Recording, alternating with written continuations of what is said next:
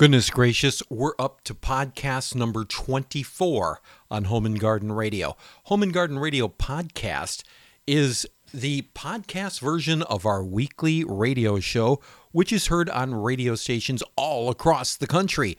By the way, in this episode, I talk about dead pine trees, and then I spend a lot of time talking about how cool Roundup really is and why Monsanto's not that big, bad monster. You're going to want to listen to this. You really are.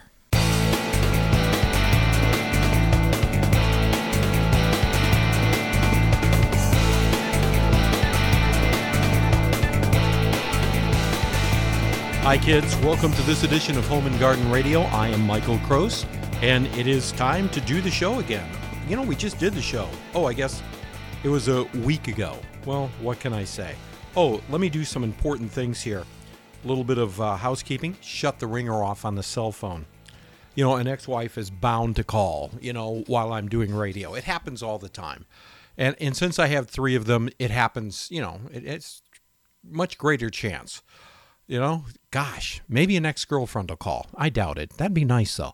Uh, but anyway, hope you're having a wonderful, wonderful Saturday. I, you know, am having a marvelous week. I got the just, you know, I just had an exciting week. Earlier in the week, I got called out, and I knew where I was going, and I knew what it was going to be. And I get this call all the time, and I usually get it from builders or developers. But this time, I got it from a very egotistical homeowner who had a very large piece of property that he built a beautiful home, had built a beautiful home, had this built some years ago. Uh, and the home was way back on the property, and he had over on the left-hand side of the property a little dirt road that, road, that you drove down to go to the property. I had been to the property before. Well, I was by there, oh gosh, Four or five months ago? No, no, it was longer than that.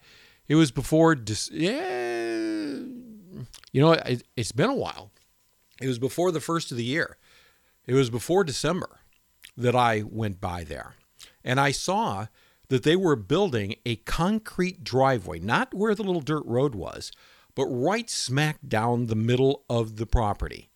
Uh, and it was weaving in and around a bunch of pine trees. And I remember, I remember this so well, that when this happened, I said, you know, I should have talked to him because a lot of those pine trees are going to die. Now, I happen, if you live in the South, the farther down into the South you live, the pine trees just don't do well down in the South. And especially in Central and South Florida, they just don't do well. I mean, they do all right out in nature. They don't look like the pines that, you know, we had up north, but they, they do all right in nature if you don't mess with them.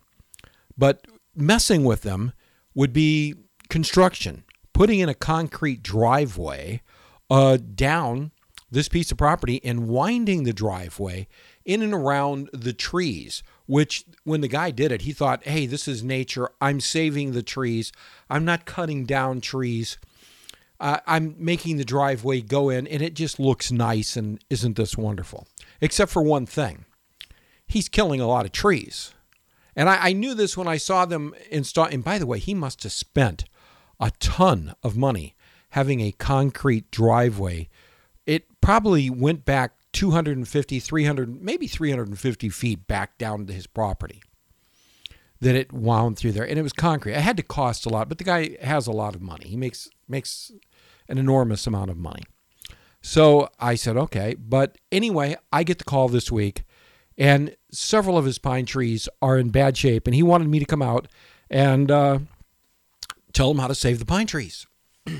So I said, okay. Now I charge money to go out and look at stuff. I just don't do it for free.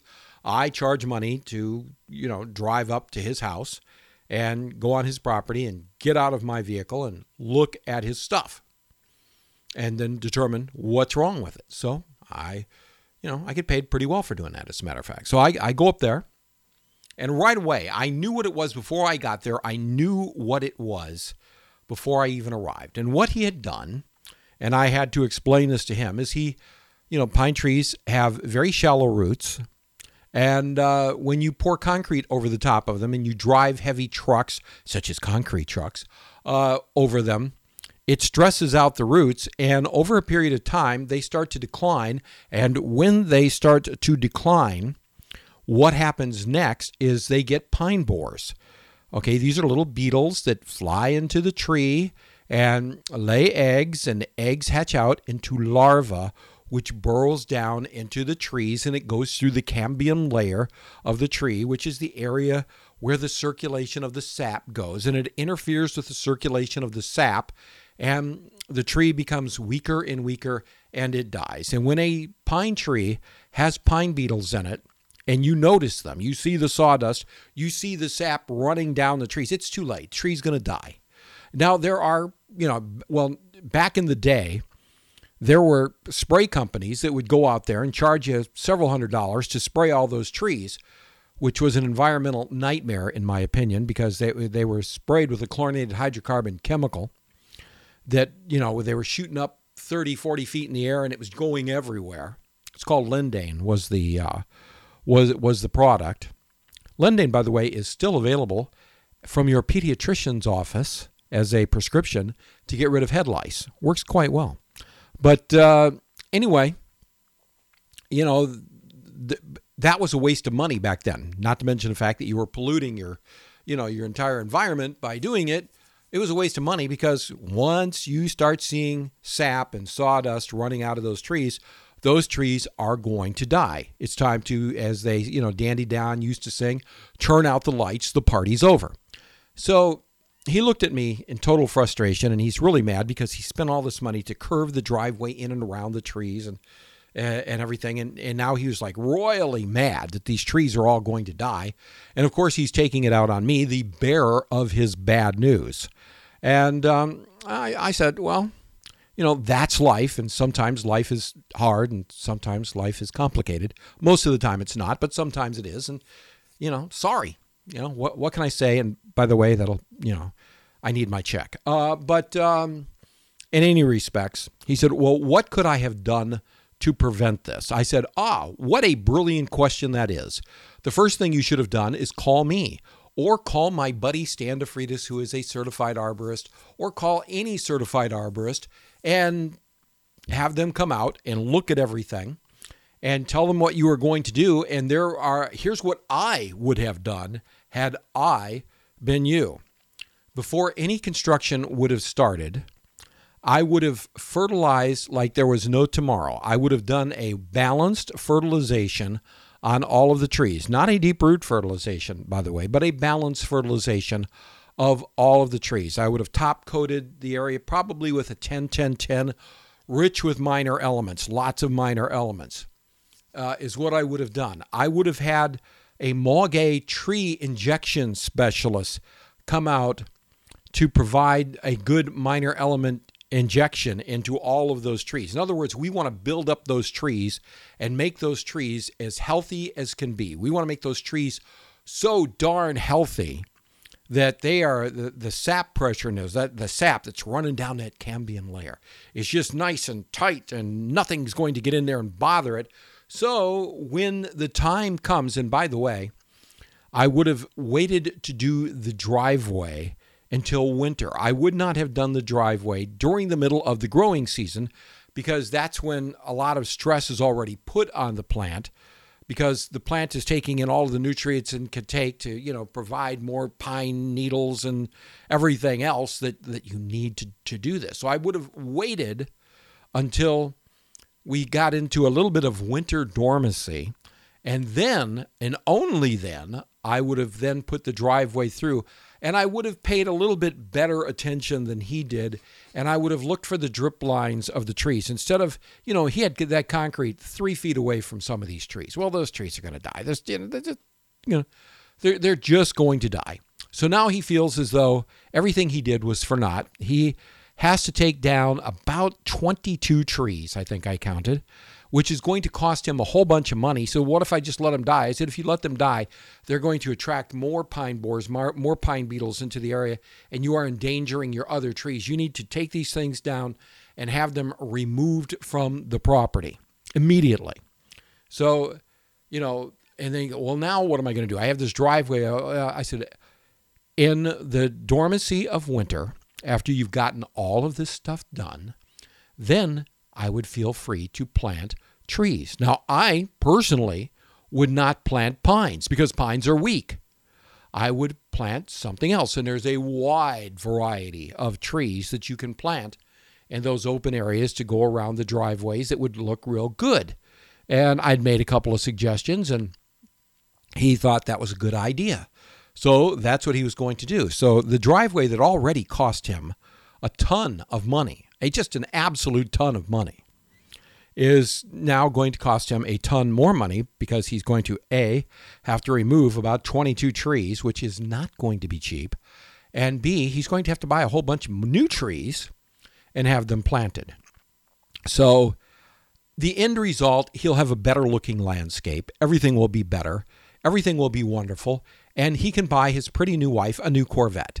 And that should make everything just great. We will continue right here on Home and Garden Radio in two minutes and five seconds, or maybe longer. Do you have German cockroaches in your house? Hey, this week's edition of Home and Garden Radio is brought to you by the good people at help I have bugs dot com. That's help I have bugs dot com. help I have bugs dot com.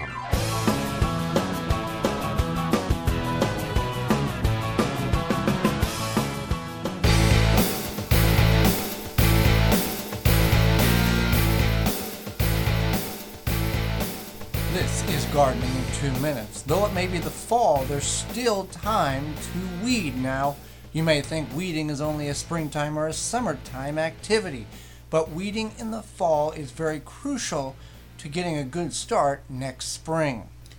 There are some reasons why you should weed in the fall, and these include one is so that you can prevent having more weeds come up in the spring by having the seeds get into your soil. During the summer, the seeds, if you let them get away from you, the weeds will produce seed pods. Now, if you can catch them before they put the seed pods on and distribute the seeds in your garden, you're a step ahead. But by if you have not got to that point and the seed and the plants have already put seeds on and distributed them, the weeds, then you're going to have more weeds come up next spring. So by extracting them out of your garden bed now, you will still have enough warm days so that allows at least some of them to begin to germinate, and that way you can start purging the, the garden bed, your raised bed, your raised berm, wherever you're growing at, from some of those weed seeds. You're still going to have weeds in your garden. Uh, when you let seeds weeds go to seed, you're looking at about a seven-year span before you can actually get a, a clean bed again if you work diligent at it. So that's one thing, is to prevent those seeds from being growing over over the the winter or in the spring, come back up in the spring. Another thing is to get the roots out, the weed roots out, because that prevents the weeds from coming back as well. Many weeds, if you just pull them out and leave the roots in, they are designed by nature to propagate from very small fragmentations of roots. So you may extract a large plant and leave a little root, and that root will soon begin to grow a very large plant again. For more information regarding weeds and weeding, for our weekly video productions, as well as our free downloadable digital quarterly magazine, you can find all that information at the wisconsin vegetable gardener dot com. For the health-conscious organic gardener worldwide. For Gardening in Two Minutes, I'm Joey Baird. And I'm Holly Baird. And me, I'm Michael Kroos. And gosh, first of all, let me apologize to Joey, Joey and Holly for not putting their segment on last week.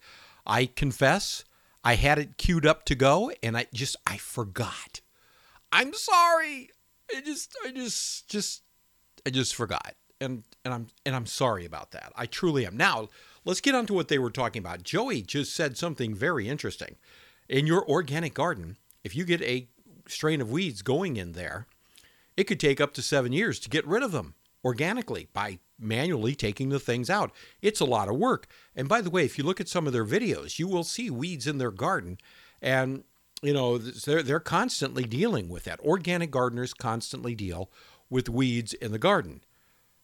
Industrial farmers do not. Or farmers that aren't organic gardeners also do not. There are lots of really nice people, Americans, that have backyard gardens that just don't go organic.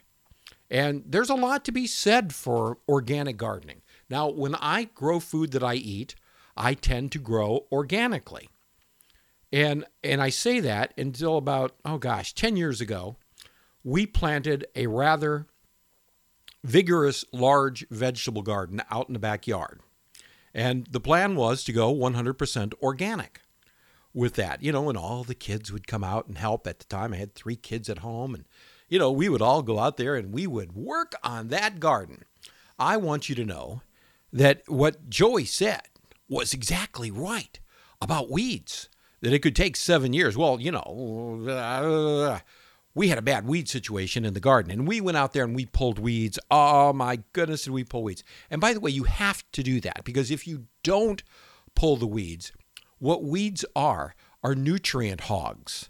Okay, they will suck up the nutrients that you want to go to your vegetables. You want all of these natural nutrients in the soil to go to your the food that you're eating, to enhance the taste, to enhance the viability, to make it a healthy plant that you're going to eat and put in your mouth and swallow and grow strong, healthy bones and all that good type of stuff. That's what you want it to be. But, you know, golly gee, when all the weeds, and especially now he was talking about weeds that when you remove them, parts of the roots break off. Those are called perennial weeds. And if you get creeping perennial weeds in your garden, which we had in our garden, they're just going to come back with a vengeance. I mean, they're just going to keep coming back and keep coming back and keep coming back. And finally, one day, I looked at the then Missus Kroos as we looked out, because we'd weeded the garden the week before, and by golly, there were weeds coming up like you wouldn't believe. I went out and I got my one-gallon sprayer, and I got the, oh gosh, I hope I hope Joey and Holly aren't listening. And I hope my organic gardening friends aren't listening, but I'm just going to confess, okay? I did it. I loaded up some Roundup in that thing. I put three ounces of Roundup in a gallon of water. And I walked out there with my little piece of cardboard. I take a piece of poster board, and I shielded all of my veggies with that. And then I sprayed all of the weeds. It's what I did. I sprayed all of the weeds, all of the perennial weeds. There was torpedo grass growing up there, and it was growing tall. I sprayed them all. I, I kept the Roundup away from the vegetables, and I sprayed all of the weeds in the garden. My daughter was going nuts. All right, my my you know little natural organic daughter was about ready to have you know, I you know she was just beside herself, but I did it, and. Uh, Here's what I did. I sprayed it with Roundup. Roundup has an active ingredient called glyphosate that was developed by a company called Monsanto. Monsanto, even though they're hated by a bunch of people right now, I have met a bunch of people from Monsanto, and I'm going to tell you something. They're some of the nicest people I have ever met. I have actually met some of the scientists who worked on developing glyphosate years ago, when it first came out, and they were making the rounds, and they were just, they were farmers themselves. They were wonderful people. And they said, this is going to save a lot of money, and it's going to save a lot of time, and we're going to be able to grow more food. And I will tell you that in my vegetable garden at my house, it was a miracle. Within about five days, my daughter, who is just furiously mad at me for doing this, I mean, she was just beside herself. She saw all of the weeds turning brown. And what glyphosate does is, well, let me tell you one of the things that's important that glyphosate does. Glyphosate neutralizes on soil contact. It has no residual in the soil whatsoever at all. It neutralizes. Good thing. Okay? The only thing that glyphosate affects are the green parts of plant that it touches, that it gets on. And then the glyphosate enters the circulation system of that plant, and it translocates down through the roots, not affecting the soil, mind you, only the roots, and it kills off those weeds. So, because I used a piece of poster board to protect all of my vegetables, all of the corn and everything else that we were growing out there, the broccoli, every, everything that was growing, I protected that, and I sprayed off all the weeds. The weeds all died. Now, let me tell you what else happened when the weeds died. The weeds then biodegraded into the soil, thus turning themselves into an organic form of nitrogen, thus making the soil better. I actually enhance things. Ah, there's much more to talk about when it comes to this, and we're going to do that as soon as we return right here on Home and Garden Radio.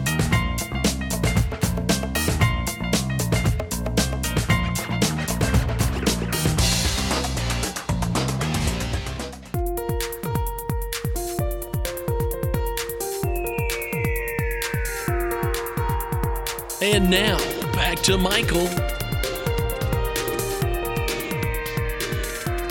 Yes, it's back to Michael, and gosh, now I've opened up a big can of worms, talking about my use of Roundup in my once organic garden.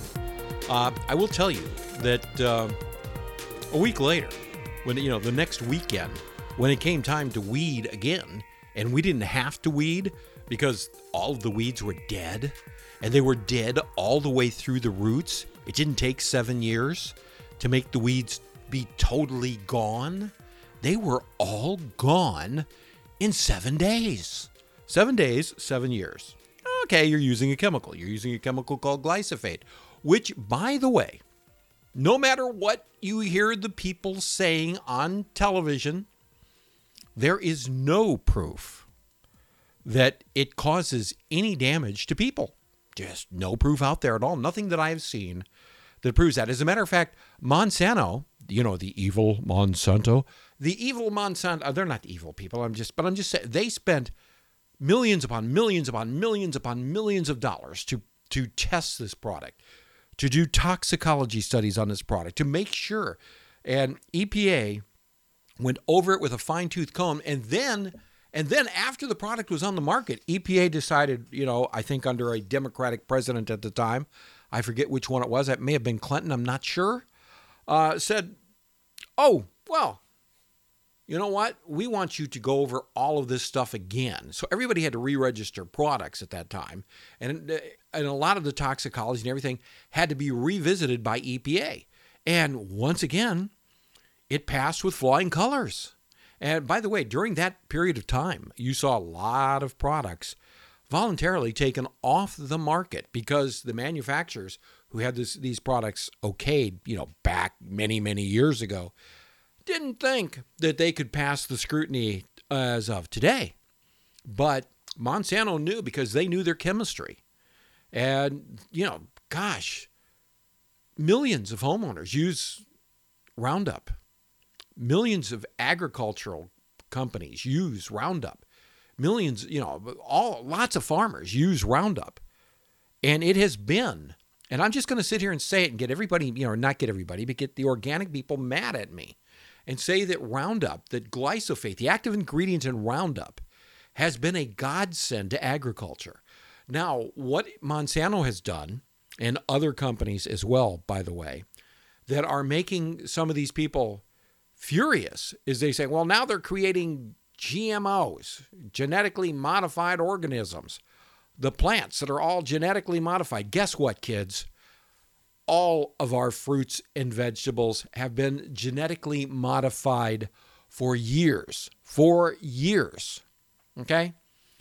Ever know of a naturally growing lettuce plant? Never happened. Okay, it was genetically modified in order to work many, many, many, many years ago. And yes, they grow it organically now, but it was still genetically modified. All right. Uh, all of the people who are hollering, hooting and hollering to make marijuana legal for medical use, they are the same people who are totally against genetically modified foods or genetically modified organisms. But guess what, kids? I'm a child of the sixties. The marijuana that we had long ago and far away was nothing like the marijuana that's out there today. The marijuana that's out there today will nail you to the wall, okay? It will make you do crazy. I mean, it's just very, very, very strong. Guess what? It didn't get that way naturally. It didn't get that way organically. It got that way because it was genetically modified. And all of the people who are in favor of legal mar- medical marijuana or legal marijuana, period, are the same people who are out there jumping up and down and saying, we don't want genetic, genetically modified food. Well, guess what? It happens. and it's going to happen. And there is absolutely no proof that I have seen. And, and I invite the haters to come on the show. Email me. I'll bring you on. Bring your data. Make sure you bring your data when you come, because I'm going to make you back up every darn word you say. But there is absolutely no proof out there whatsoever at all that modifying foods genetically is a bad thing, because it's been done forever. We have all been eating genetically modified foods our entire lives. All of us have. It's something that has gone on and on and on. Now, what Monsanto did was they genetically modified corn and soybeans so that glyphosate did not affect it. Now, another interesting thing has happened, which is causing even more controversy with another chemical company. We'll talk about that right now. Uh, since Monsanto created these genetically modified foods, now they're saying that there are super weeds that nature has adjusted, and some of the weeds are not being killed by glyphosate. I'm not sure about that, but they're saying. And the other thing is, the other interesting part of this whole thing is that glyphosate is now off patent. Other people besides Monsanto now manufacture glyphosate. They no longer have the only, you know, piece of pie in the pan. Anybody who wants to manufacture glyphosate can now do that. And a lot of companies are. And Dow Chemicals have come up with a product. The name escapes me right now. I'll see if I can remember it. But it doesn't matter, because you're not going to buy it anyway. But Dow Chemical is now coming out with a product that has, and by the way, it is being maligned by the organic people like crazy, and they're making false statements about it, which I will cover right now quite succinctly. But they are, are taking glyphosate, and they are blending it with two four-D, mixing it all together in one product with a surfactant in it to spray out there. And what that does, well, what the organic people, or you know, the, the environmental people are screaming about, well, they're screaming about a few things, but they're saying that it it's the the glyphosate doesn't work anymore, so they have to add two four-D to it. And two four-D is the same stuff that they used in Vietnam with, with Agent Orange. Nothing could be farther from the truth. Agent Orange was basically made up of, or the product that was used in Vietnam to kill off the vegetation. By the way, the vegetation was killed off to make it safer for our military people to, uh, you know, see where the enemy was. My brother was a coxswain on a on one of the riverboats. Remember, John Kerry was the captain of a riverboat. Well, my brother was a coxswain. In other words, he drove the boat. On he wasn't with John Kerry, but he was over there about the same time. Uh, but he drove the boat down the river. And one of the biggest things that they had that was a problem was that the bad guys, the Viet Cong, would hide in the mangroves and all the, the overgrown brush on the side of the rivers. So what my brother and his crew did when they took these river boats down these rivers is they shot, they had big pumps and they had big tanks, and they shot this chemical all over that vegetation to kill it off so that the bad guys couldn't hang there and kill them. Which, by the way, my brother thought was a great idea at the time. What was a bad idea was that they the product was not made up of two four-D. The product was made up of another chemical formulation called two four five T. Even though they sound similar, they were very, very different. Okay, two four five T was much more efficient than two four-D, much more. All right. And as a matter of fact, in the home and garden world back in those days, there was a version of that that was sold in garden centers all across America. The product was called Silvex. Okay. And it was a wonderful product. It killed weeds in your lawn. Didn't kill the lawn, but killed weeds in your lawn very, very, very effectively. But what the military was using was an industrial grade, a low grade of this two four five T, which had not gone through any, or, you know, the, in my opinion, the necessary toxicology testing. And many of our Vietnam veterans, my brother included, by the way, had extremely adverse health problems. Also, the fact is they weren't using safety equipment when they were applying this stuff, and they were mixing it and it was shooting it. And my brother and all of the people that he worked with were out there on those boats without shirts on. And, you know, it was, it was a mess. It was an absolute mess. And I, I will be the first guy to tell you that was a, it was an absolute mess.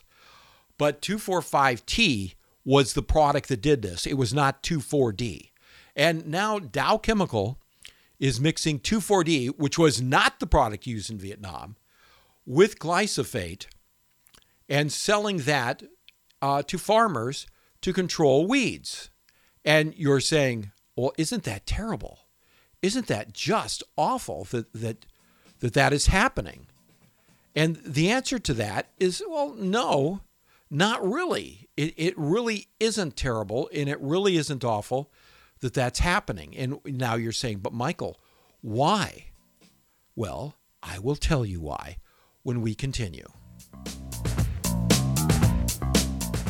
And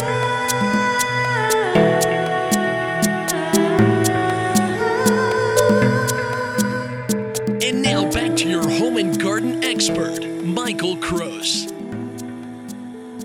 You know, sometimes gardening shows need to be controversial. And this is one of those, because I'm now talking about, I'm sitting here defending Roundup to you. My good friend Everett Farnell, who's been on the show before, would be jumping up and down, yelling and screaming and hooting and hollering at right now if he were hearing this. And he will, because he's going to listen to the podcast version of it when I post it on Facebook next, you know, this, this weekend. So, you know, later on in the day, it'll be posted on Facebook, and he will listen to it and I will hear from him. But anyway, as I was saying, Dow Chemical is now coming out with their version of Roundup. Well, it's actually their version of a herbicide for agriculture. And what the environmental wackos, as Rush Limbaugh would say, uh, I won't call them environmental wackos, I will call them misinformed. What, what they are saying is that there's now superweeds that Roundup won't control. So now they're having to add this Agent Orange. It's not Agent Orange. Agent Orange, the stuff that was used in Vietnam, as I said in the last segment, was made up of two four five T. This stuff is made up of two four D. Totally different products. I know they sound the same, but they're totally different. Okay? They don't even smell alike, if that will help you. Okay? two four D is a little bit faster acting as a herbicide. Now, you mix that with glyphosate, and by the way, Monsanto is not doing this because, as I mentioned before, glyphosate is off patent. So this company, Dow, has now come out with a product that it's not designed to kill superweeds. It is a combination of two different chemistries, both have which, by the way, passed E P A very tough standards for toxicology. two four D has passed superior toxicology testing that E P A has required over the years, and then new uh, new standards that E P A came out with in the nineties that, you know, were even stronger than the ones that were there before. So it's still on the market, it still works, it's good. So they've combined these two products and they are now selling it. And what it is doing is that it is actually killing the weeds just a little bit faster and a little bit more efficiently. In my opinion, and I have not seen them, and I'm out there a lot, there are no super weeds. I have yet to run into a weed that glyph- glyphosate will not kill. I just have not run into that. Now the environmental people are going to say, well, they're there. Oh, I haven't seen them. And even if that's true, and the combination of the two four D with this is making it more efficient, that's fine. Okay, that is fine. When I can see testing that has been done by universities or someone who can publish and have it peer reviewed that either glyphosate is bad for people or two four D is bad for people, then I might reconsider. But I have not seen that. I have seen the exact opposite of that. I have seen that the exposure level to these products are not a problem to warm-blooded creatures like us and our dogs and our cats and rats. I wish you killed rats. But anyway, it's not a problem for them or birds. Okay? It's not a problem. It's all right. Calm down. Relax. The earth is fine. Save yourself. It's it's everything is going to be fine. So that is what I have to say about that. And that being said, my email, well, you can find my email right on the website. Just go. And by the way, if you want to voice your opposing view, you can do this right on my website by voice. Just go there to the little section that said Ask Michael, and you turn on the microphone in your computer, and you push the button, and you can say whatever you want. And if you don't say, you know, words that my boss will get all in a tether about, you know, the bad words, I will put them on the air. I will slap them right on the air, and we will have a discussion about it. Or if you want to come on the show and debate me on this, bring your facts. Go right there to home and garden radio dot com, and you can contact me through there, and I will be just as happy and fair and balanced and polite, and what, unless you make me mad, uh, and wonderful to you, and have you on the air. And you can tell me your differences with that, okay? If we, you know, in organic gardening is wonderful. It's great. Joey and Holly do it, and they do a marvelous job. Gosh, I would love to taste, you know, some of the food that they grow. I really would. They are so serious at it, and they are so good at it. And, and by the way, I'm a pretty good organic gardener myself. I, you know, when I grow organically, I do pretty well. But I'm going to tell you something. Organically grown food is not near as good tasting as food that I grow using chemical fertilizers. You know why? Because I have control of the nutrients. I have control of the minor elements. I can increase the calcium if I want to by increasing the calcium nitrate. Increasing the calcium, for instance, in tomatoes makes tomatoes meatier and tastier. Uh, they, bananas, the same way. I, all of these things can be regulated. And the hydroponic growers, by the way, the people who grow hydroponically, they do not grow organically hydroponically. It just doesn't work. I mean, some have tried it. I have friends who have tried it. I uh, there's a commercial farm over in Tampa. They've been on the, the radio with me before. They're called Oasis Farms in Tampa. Google them. Look them up. Wonderful people. They grow right there in the city of Tampa. They've got a, a two-acre hydroponically grown farm over there that people come and buy from, and they are very, very successful and very popular. But they do, you know, they don't use chemical pesticides, but they do use chemical fertilizers, because when they tried to go organic, people were not buying their fruits and vegetables because they tasted like bleh. But when they could control the nutrients using chemical fertilizers, growing hydroponically, Uh, by the way, growing all genetically modified foods like lettuce, um, they were able to produce tasty, tasty, tasty vegetables, vegetables, which people come back, you know, and keep coming back for more and more and more. So that's just the way it is. So, and, and that is a fact of life. I have grown organically. I have grown using chemical fertilizers. I enjoy growing organically because it's more difficult, and it's, you know, it it's more of a challenge. It really is. And I just enjoy doing that. But I have also grown chemically and have been very happy with the results. I got to tell you, the entire family was happy when I went out and sprayed all the weeds in the garden that year with Roundup and killed them all off, and nobody was out there for the rest of the growing season pulling weeds. My daughter, who hated my, me like poison at first, loved me after that. She goes, "Dad, this is wonderful." I said, "Yes, and look, the stuff is all biodegrading into the soil and turning into natural nutrients."